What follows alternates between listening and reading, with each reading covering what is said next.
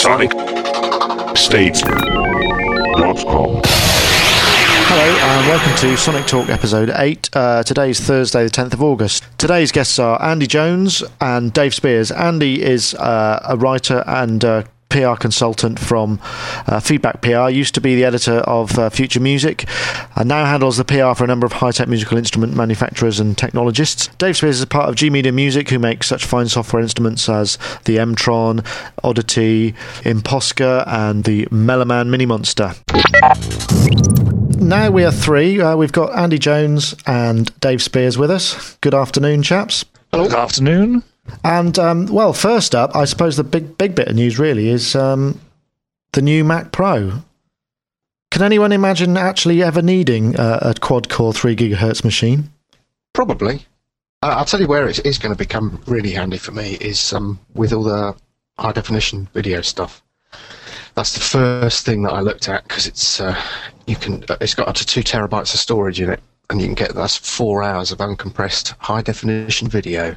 So forget audio for a minute. That's what's um, tempting me it says on the website all Mac Pro configurations include two dual core Intel Xeon Woodcrest processors, eight fully buffered DIMM slots, one double wide PCI Express graphics slot, three full length PCI Express expansion shop slots, four, finally, hard drive bays, which is a nice one because they've only previously had two, two optical drive bays, five USB 2 ports, two FireWire 400s, two FireWire 800 ports, and dual gigabit Ethernet ports.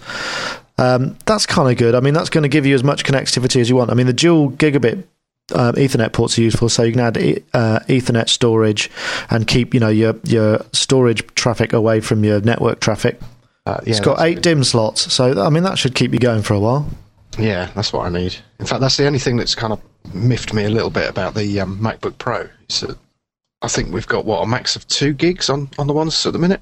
Right, and that's not enough for you for video, I presumably. Uh, well, I mean, even for audio, you know, if you're running shed loads of samples and stuff like that, it's like, oh, blimey, I'm going to use that up pretty quickly.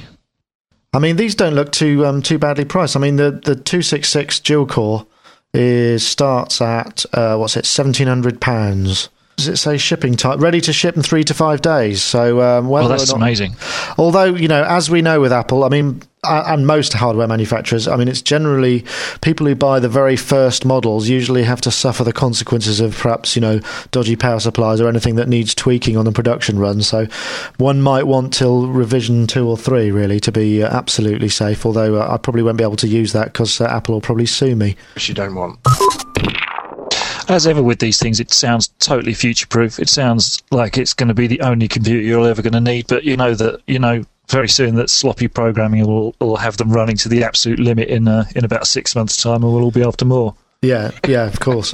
but I mean, the, the, you know, the basic model at seventeen hundred quid, you get two dual core, so they are f- quad core effectively. Cool, that is that, that is such a good price actually. Seventeen hundred right quid. Yeah, I mean that ain't bad, is it? I paid over two for my laptop, so um, yeah, I mean that's amazing. Well, presumably you'll be able to dual boot these as well, or, or you know, if there's if uh, we think about the parallel system, which uh, appears to be um, gaining popularity, you know, you'll be able to run multiple, you know, at least two operating systems at the same go. I mean, there's been a yeah. new upgrade to that parallel system to, uh, today, or you know, last couple what's, of days. What's the upgrade been, Nick? Because I'm quite interested in that. More efficient file sharing between operating systems uh, more efficient OS X operation by you you know by optimizing the cache etc. There's a, there's a few tweaks that improve performance and improve uh, file sharing between file systems. Aren't there rumours that the next uh, version of OS X, Pussy or whatever it's going to be called, is going to have? Yeah, there are rumours that they're going to incorporate parallels into the operating system, but you know, ah, okay. so far yeah. it's not really been uh, justified. Everybody wants it to happen, obviously, and uh, yeah. apart, apart, from the people who make parallels, I'd imagine, who are probably thinking, "Quick, quick, sell as many as we can," and uh, before they they they do us. It's a bit of a precarious business proposition, I'm presuming, unless, of course, Apple buy them outright. Uh, speaking of buying, I mean, uh, anyone see that Avid uh, bought Sibelius? Mm. Now, is that an interesting thing or not? Well, it is because uh, Avid have been buying a few people, haven't they? I mean, they they own M Audio. Uh, that was a couple of years ago. Um, where next? I mean, they, they seem to have a foot in lots of different camps now, and uh, they've got the, the the best notation software that you can buy, haven't they? I mean, and Well, apparently the- so, yeah. I mean, that's the- been going a long time, hasn't it, Sibelius? I mean, Yeah. it's a very, very uh, sort of mature product. And the, I mean, the the the I've, I spoke to a couple of the guys from M Audio. I mean, they were saying that you know that you're going to start seeing little bits of everything that Avid own in little bits of everything else. Sometimes it's nice when one big company owns lots of little bits and pieces because they can get everything moving. Uh, everybody can benefit. Obviously, some people don't like it when big companies own everybody, but um, I think in this case it should be quite good. The thing about the Sibelius purchase is because they've got such a massive foothold in the education market. As I Yeah. put in our news item, you know, it's basically they can uh, they can capture impressionable young people while they're being educated and sort of steer them towards Avid owned products. So Mhm. it's a great way of getting them, you know, getting their products into into people's kind of consciousness. Interesting. I mean, is that going to have any effect on you? Do you think, Dave? I mean, is it going to make maybe mean that there's going to have a stronger push on software going into stores, and kind of so that'll just mean, you know, generally people will be taking more software in stores. I mean, I don't know. I mean, honestly don't know. I mean, my first thought with this whole thing was obviously the educational market, which is bloody massive, actually. I've got a friend who works in that whole kind of arena, and, uh, you know, companies like Edirol and M Audio are doing pretty damn well in that, that whole vibe. And pretty much every film composer of any note who uses anything electronic will have Sibelius. Um, what also, I guess that leaves another question: is what what else can Avid buy? Is there anything uh, left for them? Is there a gap in their portfolio? maybe they'll be interested in acquiring s- more software houses. Who knows? Maybe they'll be interested in acquiring a cheeky one that I know who puts out some very fine software. Dave, have you have you, have you had the call? I reckon they could do with a good website and a bit of decent PR. In all honesty, Yes, that's right. Well, maybe we should um, we should get ourselves an agent. we could all join up and, and just offer the full service. Yeah, why not? Sonic. State. Dot. Com. So I see there's a new Massive Attack album on the way. Yeah, yeah. I don't think that's uh, as, as big a news maybe as it once was. I mean, everybody. I remember when the announcement of a Massive Attack album was greeted with uh, choruses of cheers. But um, I think I, I, don't know. I'm one of these people who thinks they've lost their way a little bit over recent releases. My my wife bought their best of. Um, a few weeks back, just for the car, she says, despite the fact we've got all of the albums, you know, and she could have ripped a, a new one or whatever. But she's so we were listening to this on a very long journey, and the first two thirds of it, you just think this band can do absolutely no wrong, and they have produced some of the most timeless, glorious music ever. And it, every single track is just amazing. And then the last third, you just think it's a completely different band. Of what the hell's going on here? This is just awful. It's just tragic. And um, I'm afraid the, the the obviously the last third was their later material. People will probably disagree with me, but I, I, it seemed to go a little bit wrong when so rumours have it, all of the members stopped actually working together in the studio. So I don't know how good it's the, the new stuff is going to be. We know they're very capable of producing some great music, but whether it's going to be, I don't know. Well, a friend of mine um, who I used to work with, he actually produced them, or you know, I, I don't know whether it's produced or co-produces. Neil Davidge, and uh, I know that they worked him very, very hard. Um, I mean, perhaps in some respects, from the actual making, you know, if there's less. Uh, if, you know, if, if certain members have just gone their own ways and aren't bothered being bothered to be involved, then there'll be a certain, more of a clarity and kind of unity of direction that might make it uh, refreshingly different. But you do you do know that some bands obviously produce their best material when the the people don't get on. You know, they they might actually produce some really good stuff with the friction that's involved between the band members. I'd imagine that works better if you're in an actual real band who kind of get together Maybe. and play together, so you can kind of take your aggression out on your on playing your guitar harder, like the Stones or Yeah. whatever. But I think when you're sitting in a room programming with a mouse or whatever, it perhaps doesn't manifest itself in the same constructive way. I don't know, Dave. I mean, you've worked with a lot of people over the years. I mean, you must have been in some awkward situations. What's your take on it? Uh, yeah, no, I'd agree with you. I think the uh, yeah, like you say, if you can hit a drum kit harder or thrash a guitar louder, then it works. But uh, when you're sitting there going, that bloody drum track, things can get a little bit punchy at times. I did see him probably a year or so ago, and live, I thought they were awesome. No, they're Really great. awesome.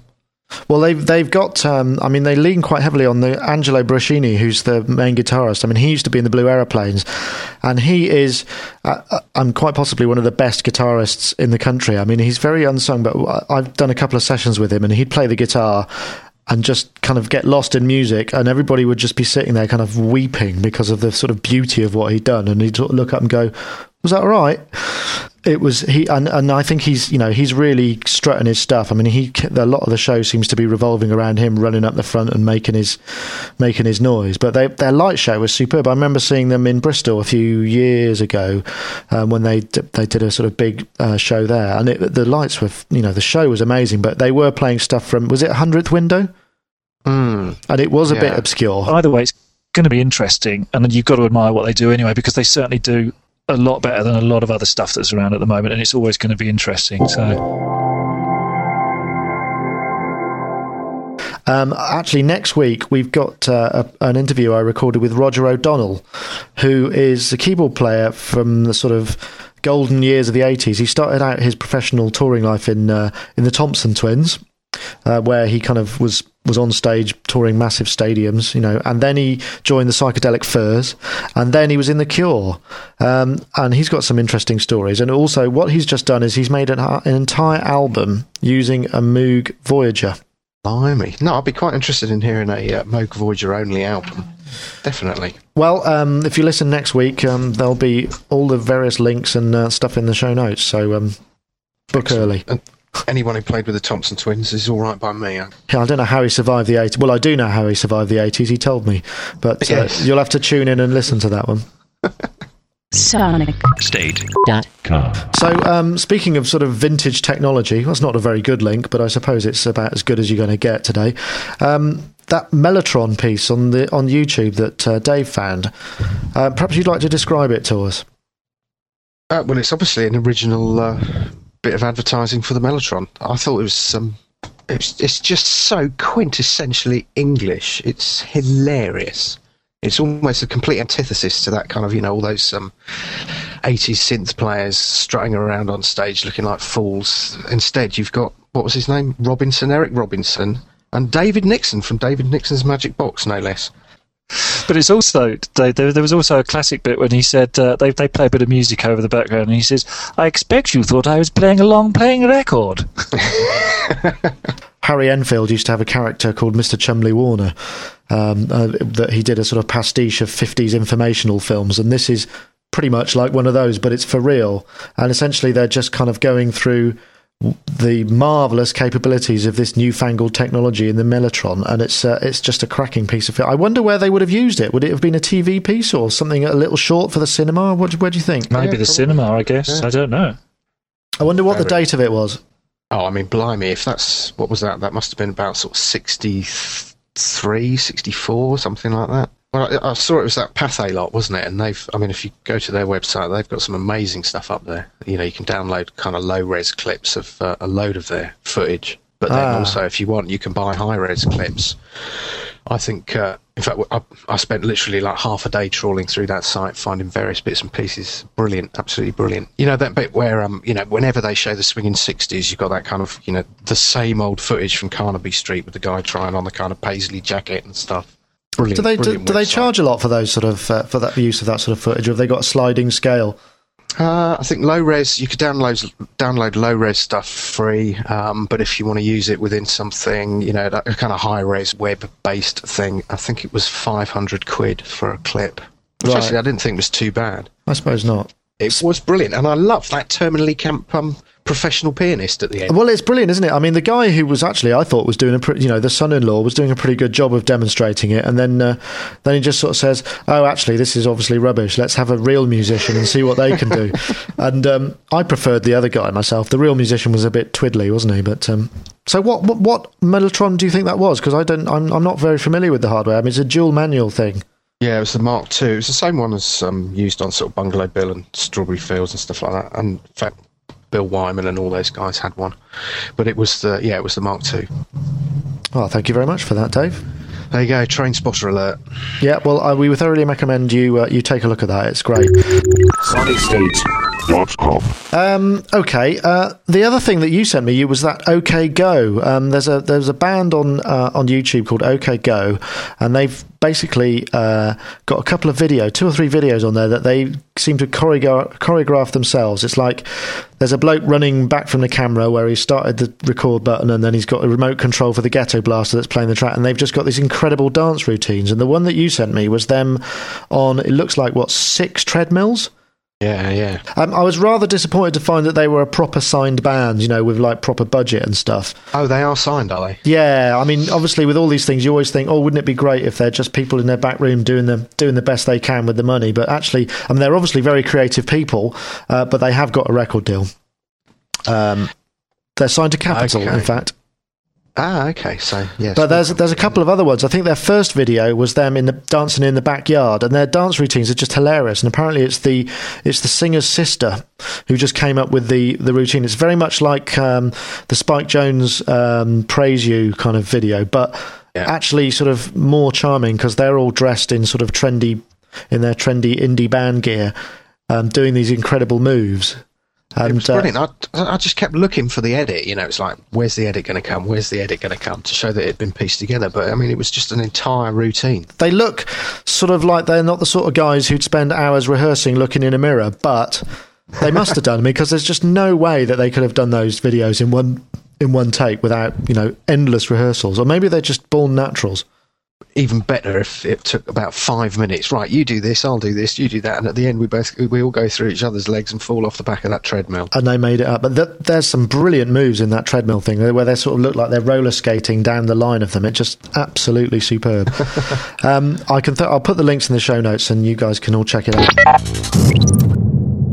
Dave, you're off on holiday in a minute. I believe you're basically leaving the podcast to jump into a waiting car. Is it going to whisk you off anywhere exotic?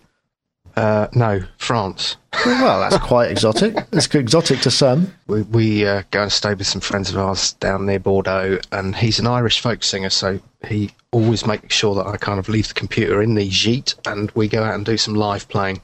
It's a different uh, world, isn't it? Uh, yeah, and one that I haven't really experienced for a long, long time now. It's funny. I mean, I was working on an album that was requiring a, a meticulous level of uh, sort of finicky editing and kind of programming.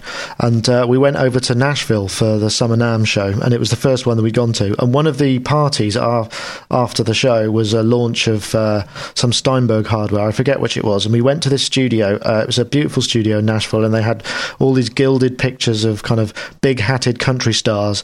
And it was one of those publishing studios where they have a very fast turnover. And I was talking to the engineer there, and he was saying, "Yeah, well, what happens is um, we set up in the morning. The the session musicians come in." Um, you know, they, they kind of work through some of the songs. The singer then comes in shortly afterwards, and uh, we usually record 10 or 12 songs. And then uh, we break for supper, and then I'll sort of hang, around you know, I'll, I'll do a bit of fixing, and then the next day we'll mix them, and then that's the album. That's two days. yeah, phenomenal. I mean, and I was thinking, God, I just spent two days working on a hi hat part. Yes. oh, I know that one so well. God. the Kore thing. Kore, I just sorry, want to run this by um, by Dave. Actually, basically, it it came from a thread on the NI forums, and it was a a, a, a guy who just bought Kore, and he was kicking off saying that Native Instruments were like the CIA because they wanted to ask him loads of questions about the software that he had installed on his machine while he was trying to install Kore. Turned out what Kore does, uh, or what part of the, the NI registration process does. What what Kore's looking for is is um, to optimize current currently installed Native Instruments products, so it can either update them or it can find out what presets are being used because Kore is a preset management system. What it did, it found that on this guy's system, it basically found a load of cracked NI products, so refused to install this guy kicks off and says, "Look, I've just paid good money for this this piece of hardware, and it won't install on my system."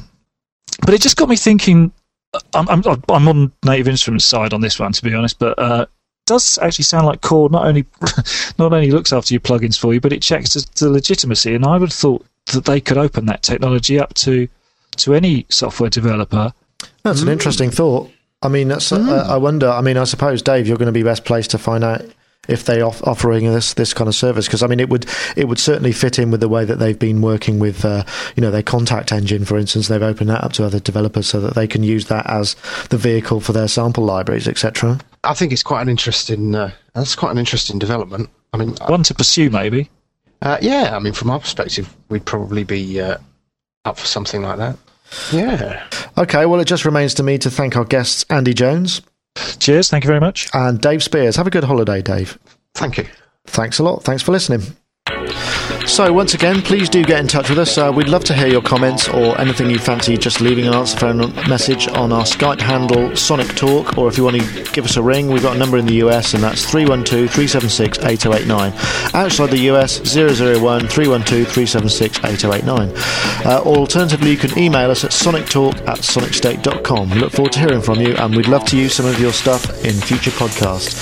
Sonic States.com.